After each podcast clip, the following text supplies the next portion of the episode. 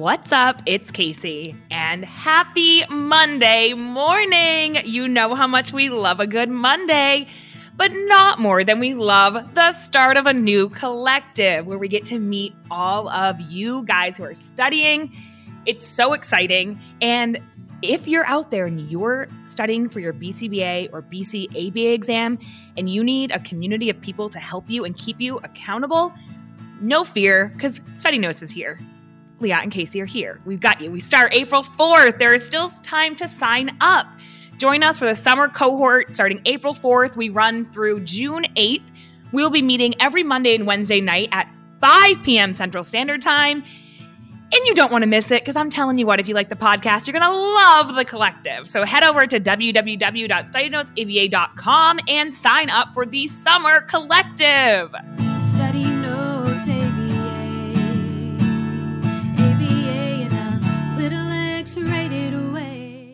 It's behavior, bitches. Hey guys, it's Liat, And Casey. and we are here today with episode 113. Casey, what's it gonna be? Okay, ready? Episode 113. Today we have one of my fave past guests, Lucky Me. Meow! Casey, I love it. So, we have a guest today Mhm. That we're very excited about, and we've had them before. Mhm. And you only get to come on twice if you're that amazing. True But before we go into our guest today, you know we have to hear a review about Casey. So, Casey, please give us our review of the day. Okay, this is actually. I'm kidding, not about Casey, about anyone.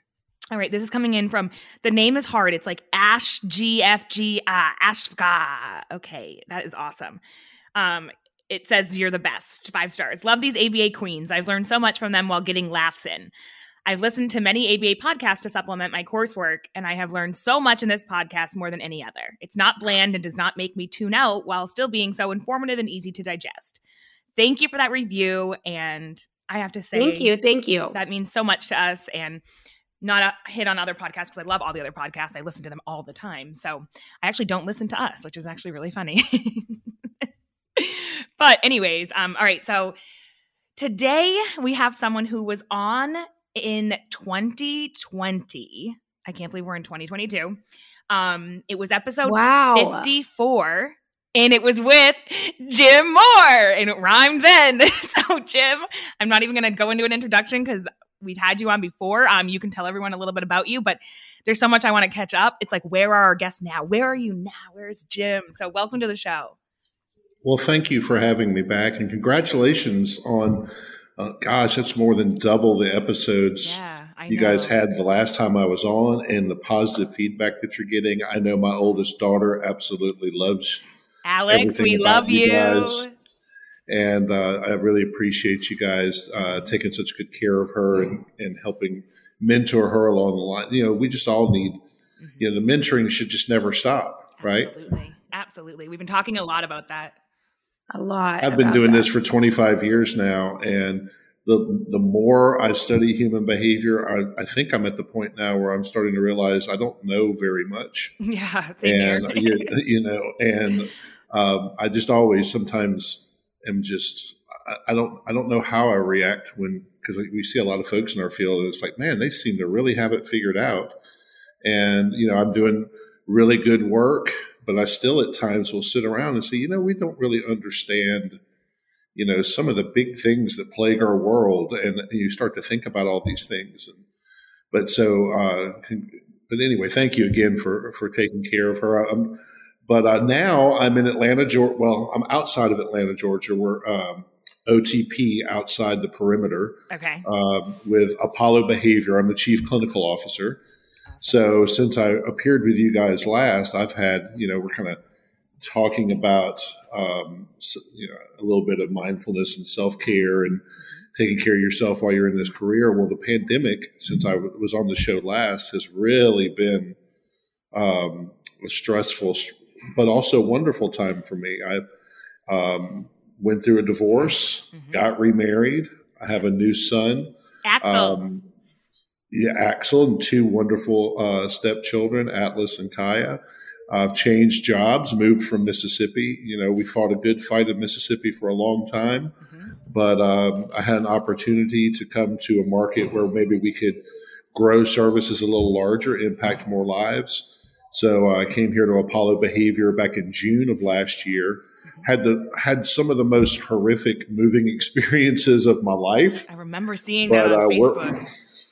Yeah. Oh my gosh. Yeah. I kind of uh, possibly went a little overshare on Facebook with that. You We know, it's do kind of like one of the things that Not uh, you, I talked Casey. to. Come on. I do it all the time. Well, you know, when you when you when you've really tried to dedicate yourself to practicing mindfulness and present moment awareness, your breaking point doesn't go away. You just kind of push your tolerance to a certain point. But when when enough aversive stimuli converge on anybody, I mean, gosh, we're just human, right? Yeah. and that was definitely. that was definitely you know when you're when you're in a situation where your furniture is literally being held hostage you know for money it's like wow i've just never experienced this before there, that's right that's right so uh, a lot is going on a lot of great things we're uh, we're trying to accomplish something here at apollo um, that i think is really important which is obviously having the, the highest level of clinical quality possible. But right now, when you look across the space, a lot of times that those clinics are associated with the best quality are very small. Yeah, when Uh, you start which is- scaling is nothing when you lose it. Right. So we're trying to kind of take a, a slow burn to scaling, and um, we're we're kind of hiring BCBAs. Like we had, uh, I believe, four BCBAs here when I started. We're now up to thirteen. Um, wow.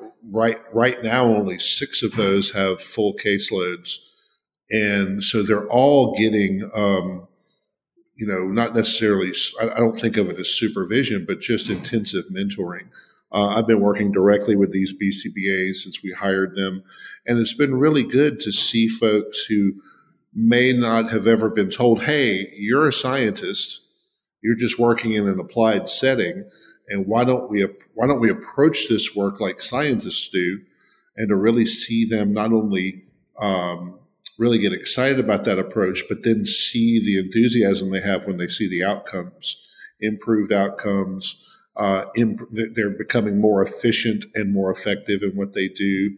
And it's so rewarding because, you know, a lot of folks, they just know they want to help kids and they love behavior analysis. And, you know, maybe they didn't have the best training experience or the best practicum experience. And so we're really taking a dedicated approach towards mentoring and giving them lots of access to me. We just hired an outstanding clinical director from the New England area for one of our clinics. And so now I'm starting to build a little inner circle posse.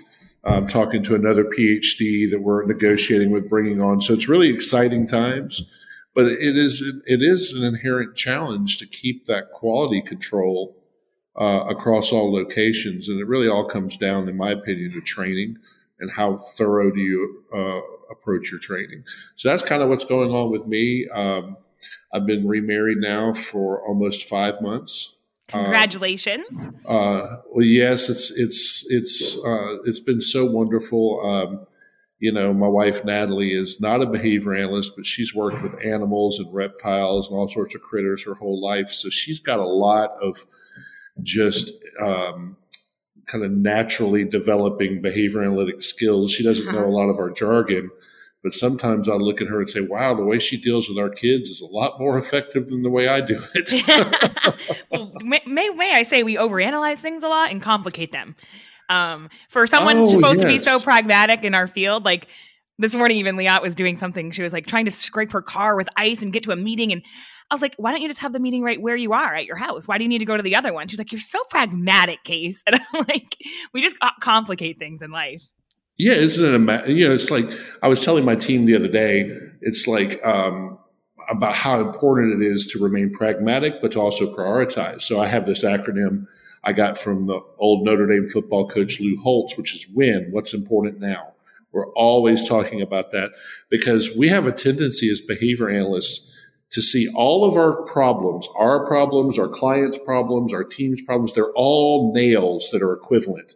And we want to bring out every hammer of ABA to drive every single nail. But what's happening is while we're driving this one nail that might not be vital, another nail is going up in flames Yes. because it was really a more pressing problem. And I know that that's been something I've really had to discipline myself with. You know, it's like I'll tell you one of my stupid pet peeves, and I don't know why.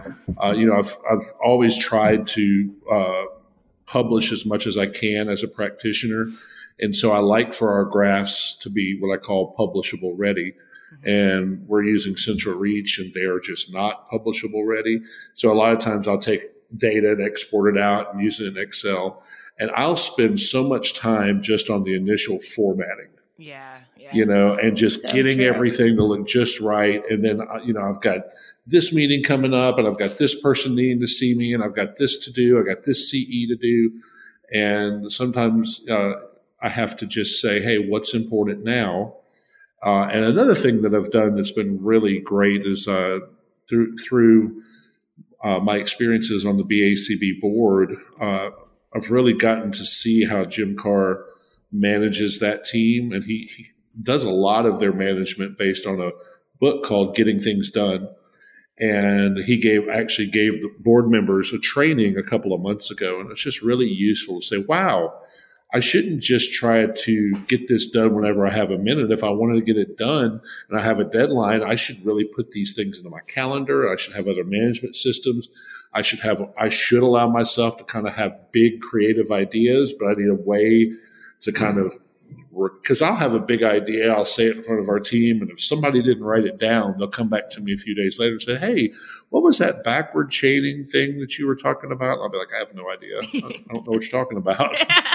and so, yeah. And so, yeah, we, de- I definitely uh, get the, uh, was it paralysis by analysis? yes. Um, Oh, not so much now as I did early, early in my career. Early in my career, it was, it was really bad where I was doing like a lot of young BCBAs going into the office early, coming home late, doing work at home. Mhm. And now I really try to be disciplined to have a, normal eight to five work day and then go home and have as, as non-behavior analytic of a life as I can. That's really important. I think that we all struggle with that. We I feel like the universe is I know this is very mentalistic, but it's like connecting us with so many people who are kind of experiencing exactly what we're experiencing. And I don't know if it's just a shift from the field is shifting into a more, you know, humanistic approach and like um mindfulness and acceptance commitment and you know not being such robots when we do things um which when i remember my first I, I loved being an RBT. I absolutely loved it. And it made me fall in love with the science, which is why I went back and got my master's. And then I remember, of course, this is kind of the the mistake that agencies make, in my opinion, is that they can't wait till you get those four letters and then bam, they are now you're making Oh, money for them and they don't give a shit about your training and they're going to throw you in there with a full caseload and you're managing all these people. I went from being an RBT to immediately managing my entire clinic and I was just one of them the day before. So like it was really awkward. There was no training, there was nothing and I remember I was definitely paralysis by analysis. I found myself in a role that I was so um I, I went from being prepared. yeah, but I went from being like very um, able to connect with families and able to connect with the clients to I don't know what those four letters did, but all of a sudden I was like, "Dut, dut, dut, dut, dut, this has to be done this way, and I have to have the graphs, and where is the data, and why don't you have your stopwatch and timer out? And I was like, I hated who I became, and I was like, whoa. And now I just like I wish I could tell that Casey three years ago, like what I know now and how like to and that's a, that's a big part of mentorship that I'm trying to do as well with people that reach out to me that are in that position is how to tell them, hey, the world's not going to end. And again, those nails that you're putting down, they're going to keep popping up. So, and you told me a great story, Jim, when we were talking that you went into an interview. We were training, I think, someone, and you were it was a new a mom who had just found out a diagnosis, right? Mhm, So, mhm. tell us about that a little bit. Yeah. So, you know, you go in, you know, and you're thinking about all these to dos you have to do. It's like, um, in, in, this was in the state of Mississippi and they have some wompy regulations with, for some of the payers where like all of your assessment has to be done on one day, which is just crazy because, you know, So crazy. I kids, bet. Like kids some kids sometimes have just a different agenda, especially the first time they come into your clinic. So we were doing an intake with a mom, and um, you know, she had literally just gotten her diagnosis like less than two weeks. And I was sitting in with one of my BCBAs, and they had kind of all their to dos, and they were they were not really intending to be, uh, you know, unempath- non empathetic. But I just kept looking at the mom, and just I, and I finally just said, "Hey, can I ask you what what does this diagnosis mean to you? Mhm. You just got it. Tell me tell me where you're at with this." And she just kind of broke down and said, I, I hate this word. I hate autism. I hate that it's here. I don't know what it is. And I just wish that it hadn't ruined my son's life.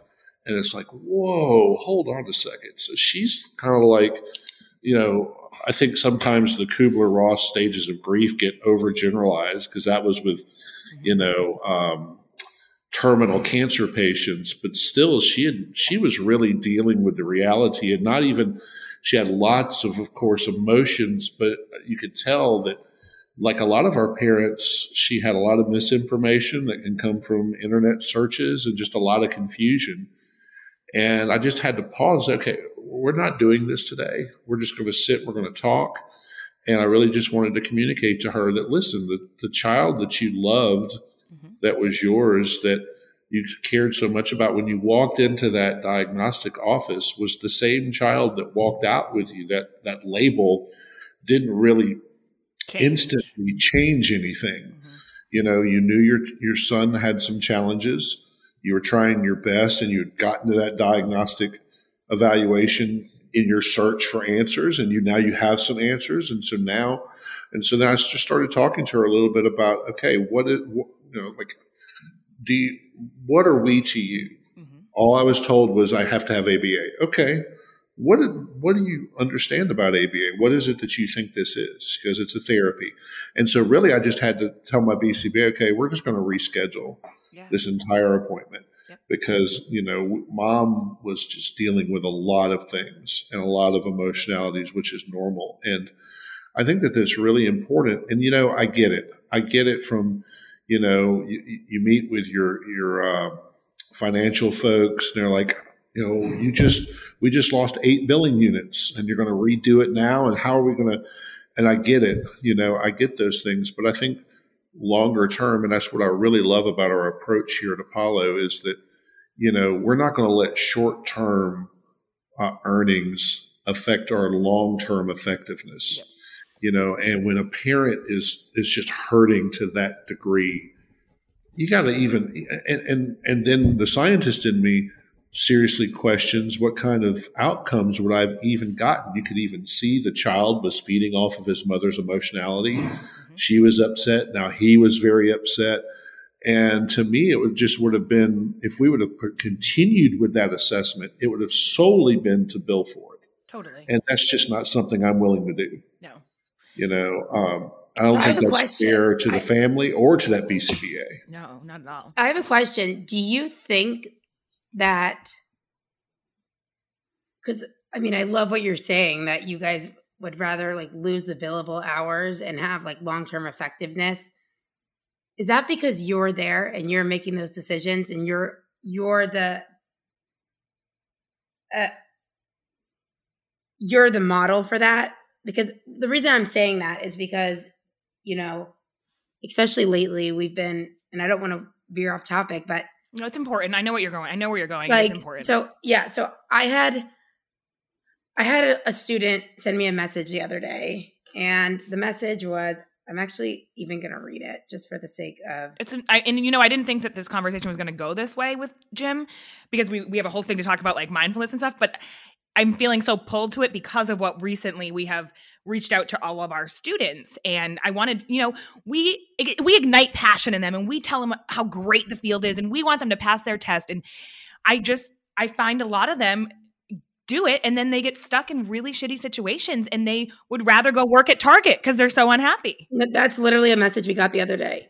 I got a message from a student we had i don't know maybe like four five collectives ago um maybe like two years i, I don't know two years yet but whatever. Sends me a good thing. Legit question. How do i find a bcba mentor? I was like wow we get this so much She goes, Yes, I'm dying for help and support. Financially, I can't leave my job right now. Changing my career would be too risky. My clinical director sucks, Liat. Gives me nothing. Zero support, no feedback, no positive words, nothing. I'm 100% on my own. My supervision sucks. I literally feel like starting over. Um, and then going out your going out there on your own is fucking depressing. Like I almost changed careers recently because I felt so lost and alone. It's so bad. I almost gave up. I try and research and watch YouTube and do what I can to grow. But as t- but as time goes on, I feel like I know less. I think we tears all know. flow. less. e- tears flow every day. Um. So I actually posted this screenshot. I mean, I crossed out her name, and I posted it on Instagram. And I said, "What do you guys think about this?" When I say we literally had over like 300 messages coming in, being like, "I feel like I wrote that to you,". And like the lack of mentorship and support within our field. And what i'm wondering is is the situation like you just spoke about is not unique. You know a lot of parents are coming in with that. But let's say a lot of new bcbas don't feel like they necessarily have the clout or the power against let's say the person who owns the business to be like look i know we got approved for these assessment hours but like this is not going to work right now Well, I think to, answer the the original question, uh, and unfortunately, I hear that all the time. And um, I, when I give talks, I'm like, you know, reach out on so, social media makes it so much easier to find someone who can mentor, uh, and then just try and, and multiple mentors. You know, it's like if if all the mentoring uh, requests came to me, that wouldn't be very effective mentorship. You know, because I would just be answering questions all day. I have multiple mentors. But uh, Apollo's uh, approach, um, I mean, I definitely have that mindset, but it was really our CEO. I have to be kind of tell the Apollo story just real quick because I was very skeptical. are they like relatively lot- new They're they're oh, like barely a year old. Because i actually think that i spoke what who's the founder His name is Kim Dean. i think i've spoken to him at some point but okay So Kim came from the energy industry, and he was just at a point in his life. He was a you know private equity investor for a long time, and he was at a point in his life where his analogy is, I didn't want to be the owner in the in the press box anymore. I wanted to be the quarterback on the field, and so he started looking for service areas that really, you know, where he could really make an impact. And he did a tremendous amount of research on autism and applied behavior analysis, started attending conferences, met Sarah Troutman as part of that, went to her boot, her business boot camp, and really kind of, I mean, um, when you hear him kind of talk about a non-behavior analyst's perspective of the field, it's it's shockingly accurate. And so, you know, he sees that we kind of have this bifurcated field now. You have these large big box companies that have lots of advancement opportunities, lots of, you know, salary. The salaries are great, but there's not a lot of support. And so as they grow and grow and grow, uh, sentiments like what your text message expressed start to grow. The culture starts to become very negative, and that impacts your outcomes or you have these kind of small, what we call mom and pop BCBA owned clinics. Maybe they get to two locations, but usually they're just one location. Uh, they're doing, for the most part, great work, but they have they're strapped on resources. So I know I can't tell you how many clinic owners I know personally who didn't even get paid for the first couple of years of their clinic so that they could pay their folks. Um, and so they're doing this great work, but their impact is limited because they don't have the resources to expand and to kind of uh, disseminate behavior analysis in their area. And so Kim's goal has really been to try and get the best of both of those worlds, have a company that has tons of resources, tons of support, advancement opportunities, competitive pay, but that also strives for the highest level of um, uh, clinical outcomes. And we spend a tremendous amount of time in attending to our culture, to make sure that folks feel supported, that they're not feeling like they're out on an island. You know, I was talking to my clinical director yesterday and she said, you know, it's real interesting here because a BCBA technically doesn't need supervision. Right. And so the amount of mentoring, she, she's been in the field for, uh, I think, eight or nine years. She's still fairly new with us because I've just never seen an agency take such an aggressive approach to mentoring. Kudos to you guys, seriously. Well, we're trying. It's you know, It's uh, hard. you know, it is. It's hard, you know, and so at first, and so Kim really found me, Okay. um, and it was You know, through I Sarah. actually just looked up. I actually have a message with him from December 19th, 2019, and it looks like we had a phone call. no way. that was that was probably during his uh, scavenging for information phase, which he he's really really good Of at. Of course, We just- Leah, you would have talked to this guy. That's so funny. Ask him if he remembers me. that's too Oh. I definitely will. I definitely will. Oh, that's funny. but uh and so you know i we have you know it, it if i could just say something to the graduate students who listen yes. It's that hey i know that you're you're ready to go you're ready to get in the field you're probably more than ready to start making some money just don't go to the highest payer Right. 100%. really try you know there's nothing wrong with doing multiple interviews Mhm. you know You're I'm wanted. You guys are all wanted. Okay, you're highly wanted. That's right. It's like if you look at the Burning Glass report that just came out from the BACB, it's like a 5,000% increase in demand over the last 12 years. It's crazy, It's you know, and so there's multiple jobs out there. Mhm. And, you know, I I find that, um, you know, one of the things I used to do when I taught at the, at the university level a lot is, you know, there's not a course, a lot of programs, you know, uh, teach that's like entrepreneurship and interviewing and things like that. And, you know, it's like, you know, you can ask questions. You know, you should make them, you know, sell you as much as you're trying to sell yourself. But, you know, I've probably, you know, interviewed close to 30 BCBA since I've been here in Apollo. And so many of them ask nothing. Yes. They ask nothing about what's my initial caseload going to look like? What level of support can I expect? I know. I actually think that we need to offer, like, we did do some classes like that about interviewing, Mhm. study notes. We, We, have them on our YouTube for free. They're, we need to update them because that's a huge thing. Is um, I've interviewed a lot of people for jobs and study notes too with Leah, and it amazes me that when they don't have any questions, I'm like, and that's it, and they're like, yeah, I, I'm good. I'm like, what? No, How? Casey, it's just because they love us so much. They're like, whatever it is, I'll just.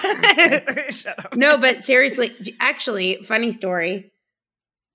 Um, I'm not going to say the company name, but there's a very large company across America, and I interviewed with them before I took my first BCBA job at another company.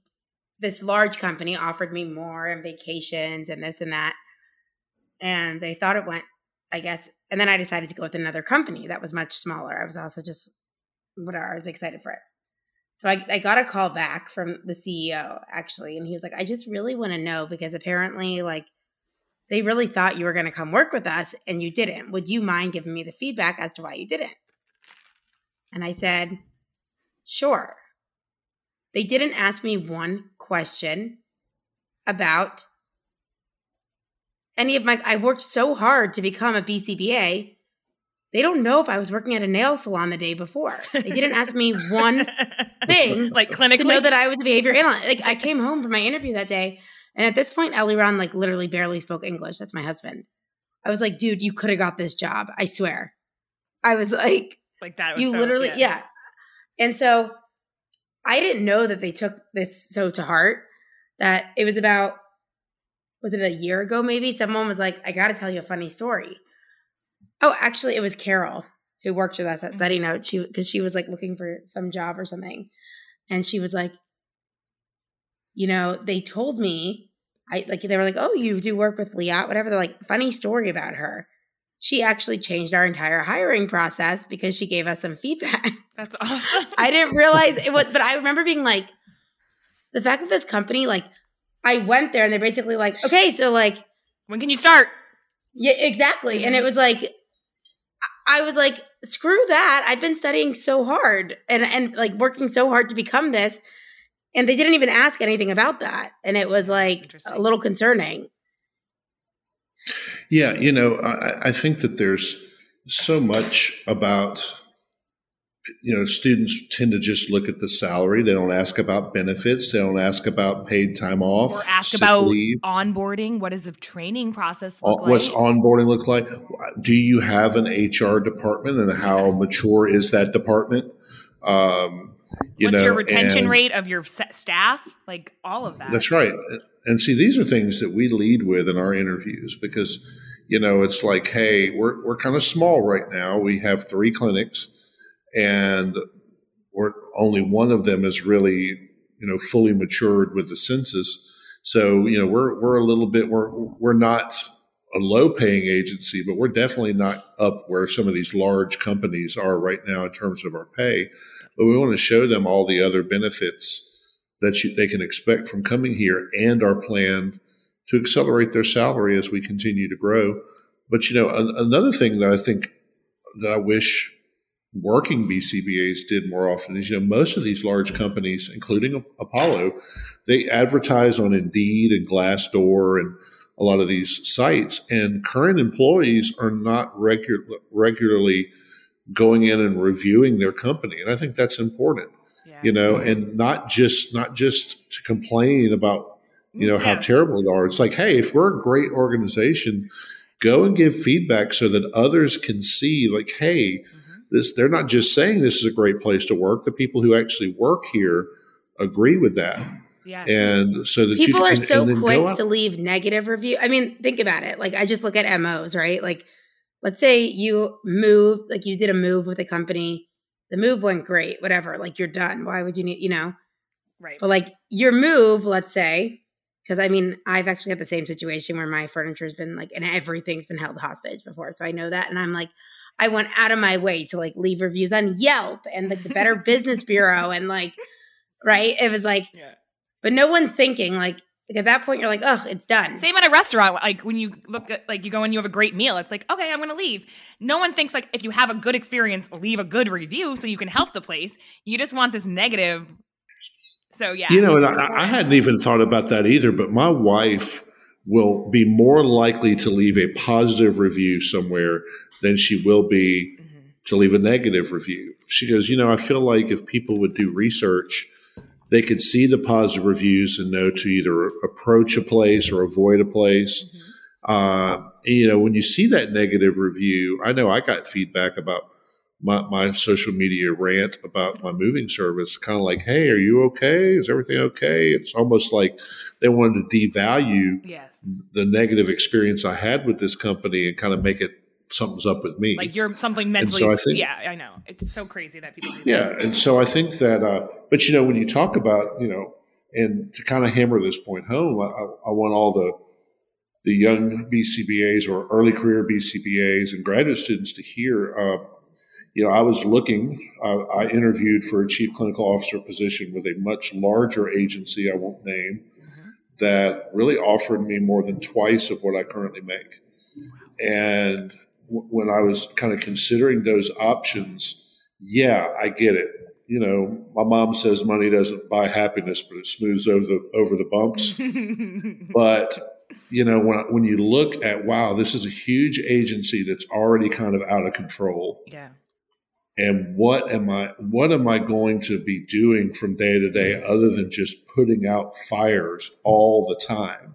And is that what i want to do or do i want to go to a ground you know starting a ground level company Mhm. try to infuse that clinical quality from the start and try to replicate it as much as we can and so I, I made a decision, and it's a decision that impacts my family every day. I decided to move to Georgia for a lesser paying job. Now, the thing about Kim and Apollo is he's always thinking of ways for advancement, not just financial advancement, career advancement.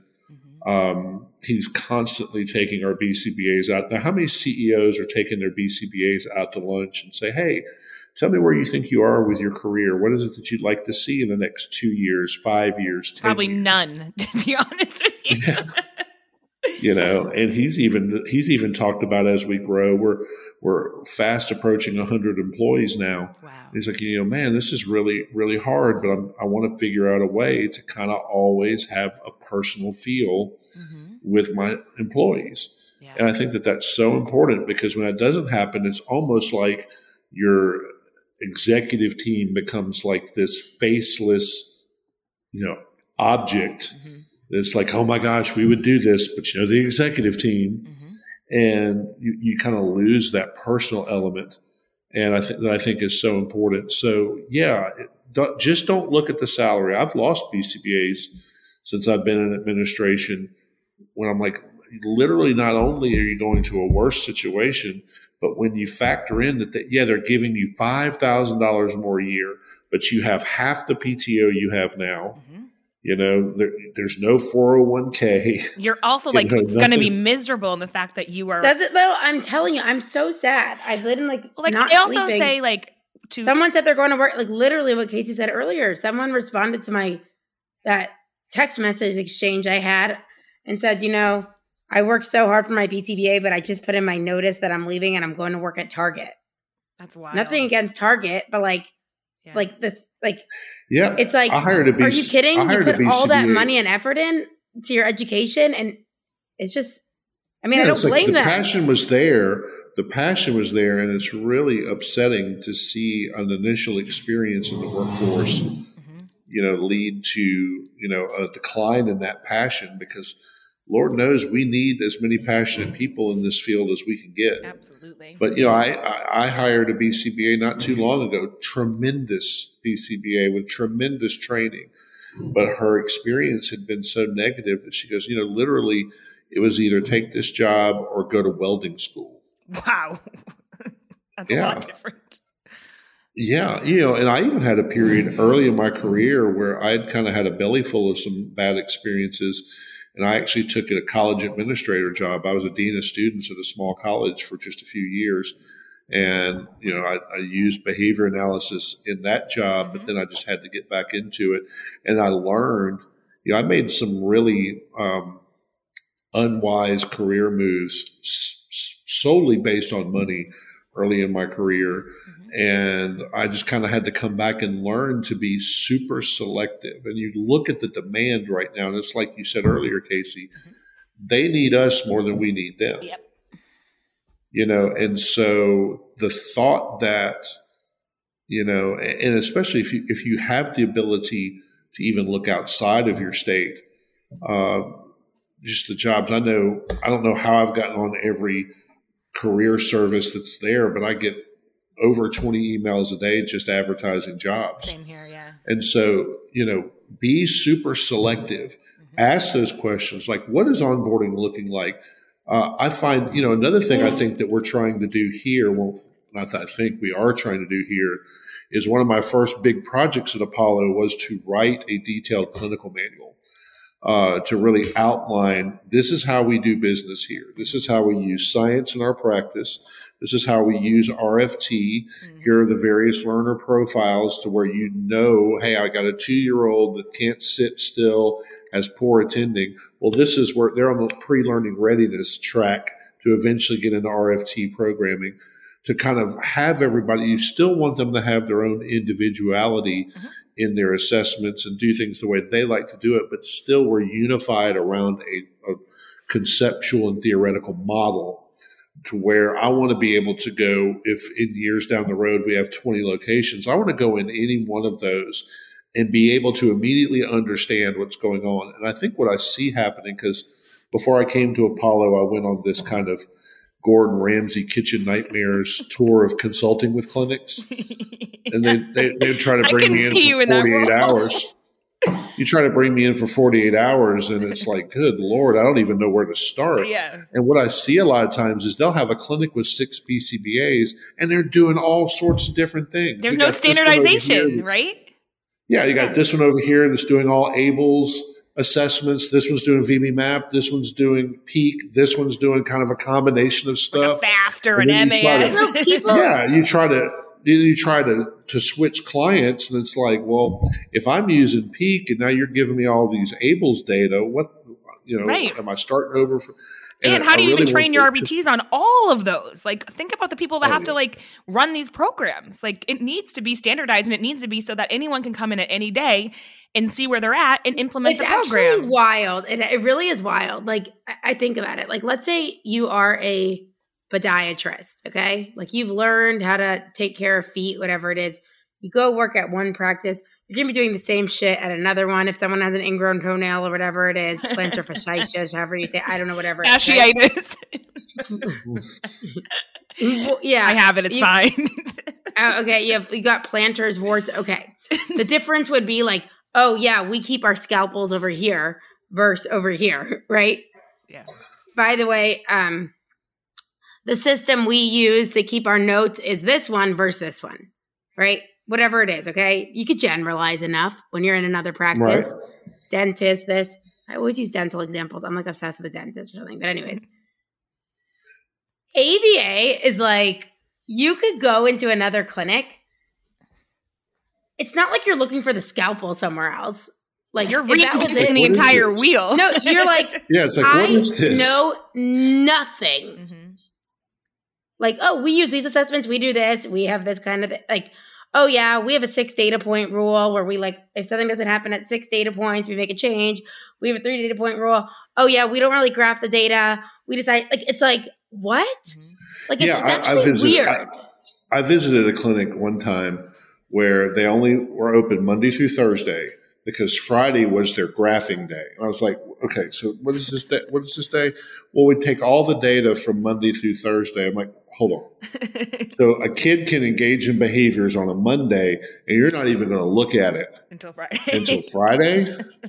How are you even And, intervening? yeah, And you know, uh, uh, one of the biggest problems that I saw in my tour is BCBA. And you know, I don't fault the BCBA. They kind of get it's like, hey, I'm a brand new BCBA. I'm thrown into Yeah. this full caseload, and I'm not given any kind of structural support. Not to mention, I'm supposed to be supervising. I'm also supposed to be supervising.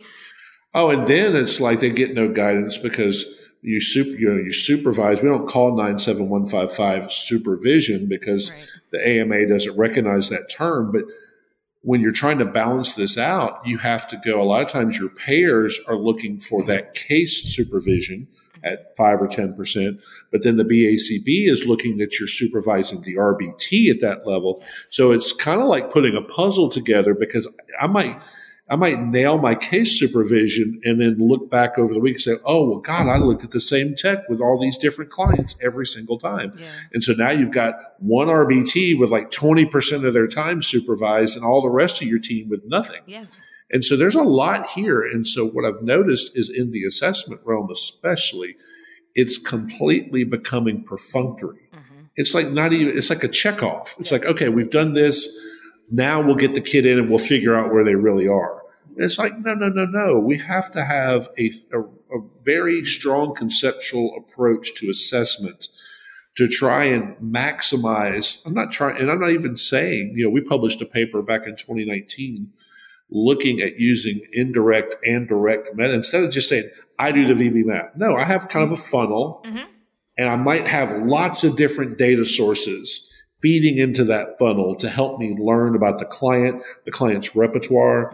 I'll go into I'll go into sessions in in cl- I've been in the sessions in clinics and I'll say, okay, tell me about this client's home life. Uh, well, we interviewed the mom. Okay, who lives at home with this client? Right. Right. Uh, I don't know. Wait a second, you know, and then you get into some some legal issues. I visited a clinic in 2019 where there was a dispute between would the child continue treatment or not, and the dispute was between the parents. Well, the parents were divorced. Mom wanted to end treatment. It was dad's insurance, so I said, "Okay, let's look at the divorce decree." They're like, "What?" I'm like, wait a second. You brought it. You brought in a divorced family into your clinic, and you did not ask, "Is there a standing court order, a divorce decree, something that gives you guidance yeah. on how decisions are made?" I said, "So what if dad has primary sole physical custody, and mom says, no, we're ending treatment, and you discharge the child? Guess what? Yeah. Dad's lawyer may be calling you pretty soon." Mm-hmm. and Yeah. It's uh, that all gets to that support and to me it's not just a continuation of the clinical mentoring there's so much we don't learn in graduate school about being a practitioner, these types of things, like how to do. Really, I think a BCBA should be able to do a biosocial assessment. Like, what's the dynamics of the home? Who lives at home? Who's interacting with this child? Where, what community settings is the child going into? And then just try to get as many sources of data. Now, some of that's not their fault. We have payers here in Georgia that's like, they only want this one assessment Yeah. or they want a part of this assessment. I had lunch with a couple of psychologists yesterday, and they were telling me how worn out they are with insurance companies asking them to do like a CARS instead of a full diagnostic evaluation. Take this kid who's been diagnosed by somebody else and just give us an updated CARS. And they're like, wait a second, what if we get in there and we don't even agree with the diagnosis? Mhm. And I think on the assessment route, it's really, and I think companies have to do a better job of saying, this is our approach to behavioral assessment. Yes. You know, you're, and you're not going to just do things. If you can't give me a reason why this is part of the assessment, Mhm. then it, it, then it's probably useless information. And so I think these are other questions, you know, that BCBAs as they're interviewing for jobs should ask. It's like, tell me what assessment looks like. Am I on my own? Right. gosh, I wouldn't want to be on my own in a large company and all my clinical director does is come and yell at me about billing No. and I don't have any clinical support or even guidance as to what to do. And like if you think about it, That it, to me sounds terrible. when I was in my role um, as a clinical director, um, it was a small agency, but um, my role was not only to I had to teach myself how to get credentialed, how to even bill insurance, how to run Central Reach, then train my staff in Central Reach. Then I had to teach myself how to do the peak assessment. And then how do you create all the stimuli for the peak assessment? Where does it all say? How do you do that and supervise your RBTs? I was the only one. I was literally, my wheels were spinning. And I felt like that hammer thing again, where I'd be like, if you want to do something, if you want to get shit done, if you want to create a like for me, because I did, I created all the peak assessments and all the stimuli for our program. And that was something that I was doing like when I had time, but that should be a project that I spend like a month on. Like that's my sole job is like creating those assessments that can be used over and over because the Oh long my term God. goal of that is much better than the short term of like if you're not ready for a session, you're not going to get anything from the kid. If you're struggling to find stimuli at a sec, like That's before right. you start, it's not going to go well for any of you, and the data is going to be shitty, and you're not going to get a true reflection of your learner. So like, there's so much that That's exactly right. BCBAs have to know and and teach yourself, and you have to be creative, and you have to. There's a lot that comes with the job more than just what you learn in grad school, and that's why I think there Oh, needs to be some kind of one to two year you're a new BCBA and you're actually underneath another BCBA with like five years experience and they're your person and when you go into a clinic or some some kind of form of help. No, but also that person that they're under, Mm-hmm. If if a, if a company is setting something up like that, instead of being obsessed with that person who's overseeing the other BCBAs, providing that mentorship, and like also needing to have a full caseload, like you got to realize, like if their job relies on them billing for them to be able to get paid, Mhm. like how the hell are they gonna like just look at matching law? They're obviously gonna go do the stuff that gets them paid as opposed to like Yeah. providing that supervision. Like that needs to be someone's sole role. But I also think that what Jim what Jim's saying is like or what we're all saying is when you're a BCBA, you have to be very creative. And I will say that when I took my first job, I was offered a $10,000 sign on bonus. Do you know what that meant to me? Holy crap. Do you know what? Did it make me happy? No. Did it make me sick to my stomach when I was working? Yes. Did I go interview at another job while I was at that job and it was like 20000 a grant, $20,000 a year less? But when I asked them, I was shocked. I'm like, how do you, how was the onboarding? It was, uh, there was a team. I'm like, a team of people. Like, wow, I should have just started there. I would have learned so much more and had much better experience, but I went with the money. So don't go with the money. It's not Don't worth go with the money. Yeah, and then we're you went to spending. study we're s- notes and made like eighty thousand dollars less. I know. then I left all my jobs and I trusted the universe and I was making $150 a week teaching a class. That's it. Thankfully, it's. Oh, grown, trust me. but- I, Yeah. Trust me, I've I've done that so many times before, and you know, I kind of uh, on a, on a leap of faith just kind of moved here uh, to Atlanta. With a, you know, we had one clinic that was half full when I started, a small team of BCBAs, and we're trying to do the same thing. We we've built an entire autom- not automated, but uh, uh, onboarding for RBTs based on Keller's personalized system of instruction. Awesome. And so now we have our fifth cohort going through that. We're trying, you know, the thing also is when you make these systems, you have to know that they are living instruments. yes. They're not perfect. Mhm. And you have to take that program evaluation data as it comes in. Like we had, we looked and we- we're like, we're using the Central Reach RBT training kind of tied with some learning activities we've built. And we've noticed it's like, holy cow, our people are spending a lot of time on reinforcement and token systems, like an inordinately amount of time. And so it allows us to kind of focus in Yep. and say, what's really going on? And even some more pragmatic things, like we found in our last cohort of RBTs, that people were, we give them schedules of here's when you're on your computer, here's when you're you know reading our clinical manual here's where you're shadowing and getting role play and feedback and so what we were finding is they go oh i got to go and shadow and they'd leave their computer open and running Oh. and that's a that's a HIPAA problem right there. And it's like, whoa, whoa, whoa! You can never leave your computer open Mm-mm. and unattended. No. And so, eh, but for companies that just kind of do it on the fly, you, know, you start to learn things. And I think that you know one of the big uh, attitudes of science that I really preach about every day is philosophical doubt, um, and this constantly questioning. You know, Is this can't working? we do things better? And so, what I've noticed that I think a lot of agencies don't really consider is now that we have centralized onboarding and all of us are supposedly looking at new RBTs in the same manner, Mhm. the amount of agreement we have on the competency assessment is all over the map because what we have here is a training coordinator who reports directly to me. Mhm. So she's hearing she's hearing my expectations of what is competent and what is not. So she goes in and does her ratings, and then we'll get scatter all over the map from the, the actual BCBA when they fill out the competency assessment. So now it's bringing us in to say, okay, we don't want to shoot for minimal competency. We don't want to just get them to pass the test because that test already has like an 87% pass rate. Right. We want them to feel confident on day one. We don't want them going around. The kids will eat them alive and will immediately ruin their experience because they'll be like, is this the job I signed up for? No, we want them to know, okay, I'm not fluent yet, but I got this. I got this. I know what I'm doing. Totally. And so it's really led us to questions such as, hey, you know, if you're kind of weak saucing it on the competency assessment, just trying to be, you know, the nice person, you're probably not doing that trainee any favors. No. Oh no. No.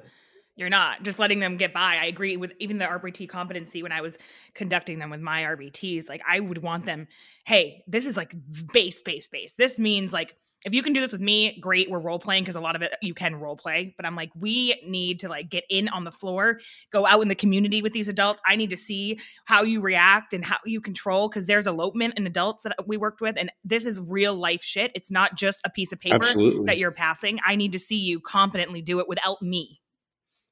Yeah, and you know, with this, you know, we kind of look at it as our approach is the the personalized system of instruction gives us the instruction part of BST.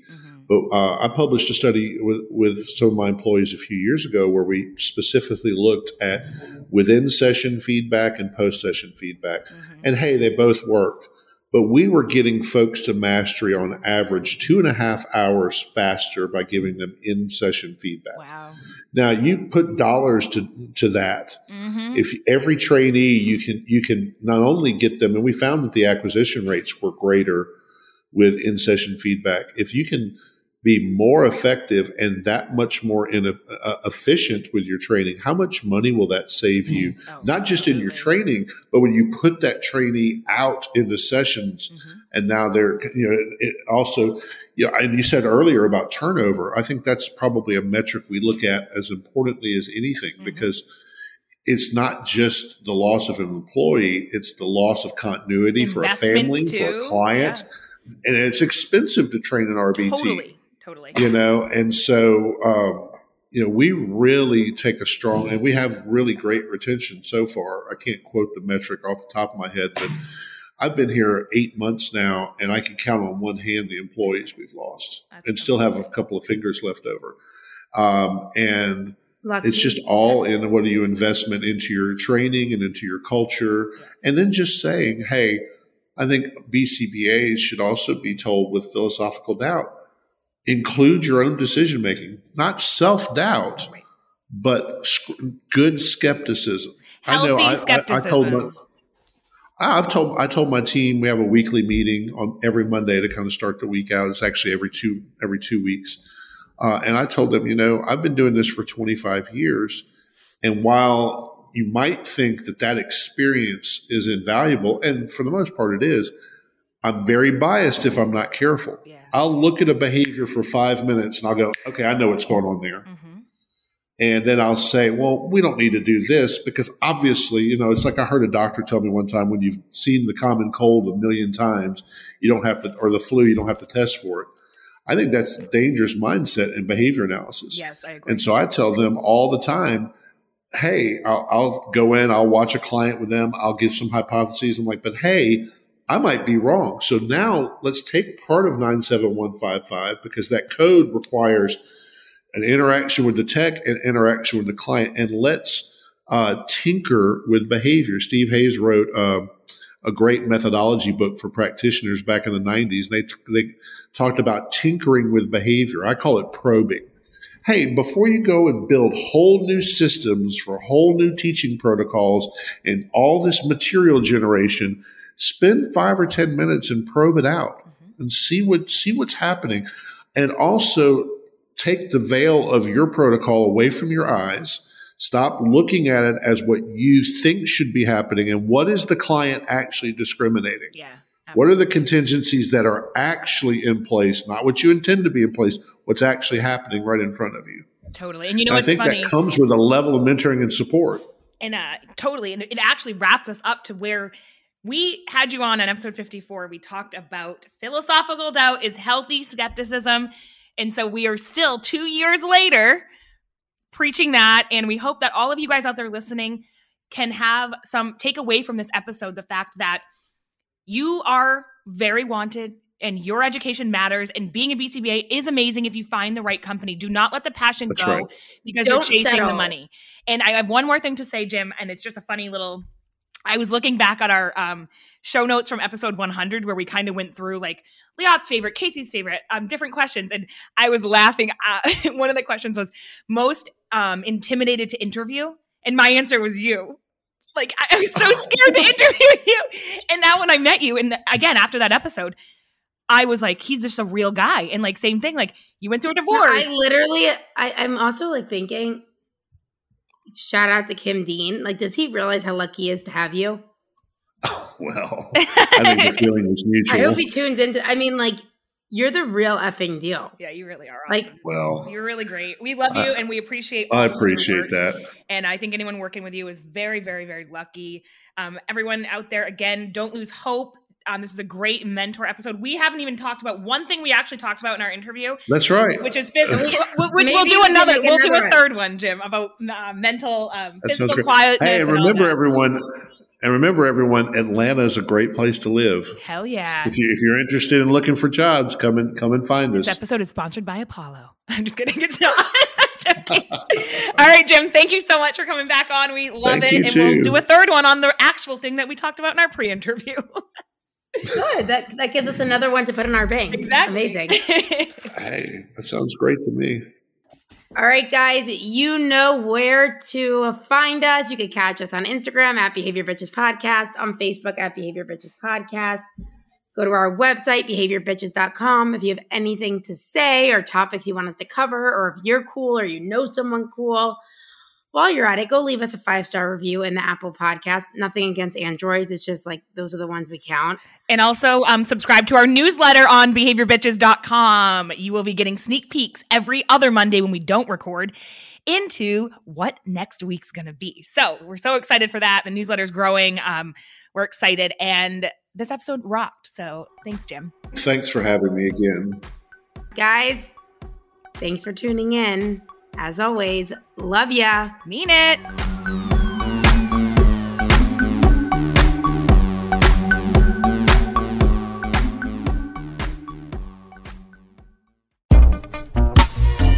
Hey guys, it's Liat.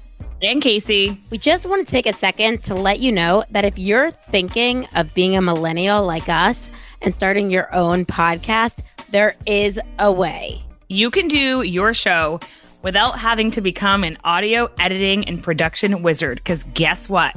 We don't know shit with that. But we have Alan at Pretty Easy Podcast who helped us get started. He records our shows, he posts them, he adds awesome, awesome music and cool shit when we don't even know what he's doing. He sends us teaser episodes, he does it all. We just sit here and friggin' talk. We shoot the shit and you can record from home, your office, the park, a bathroom stall at work. It doesn't matter. He provides the complete podcast studio. All you need is a microphone and you're good. Alan caters to your schedule and gives you a producer for your show at your beck and call. He has been super flexible with our schedule. Whenever we need him, we go to Google Calendar, we just book him, and he does all the hard work. It's like so incredibly easy. That's why it's probably called Pretty Easy Podcast.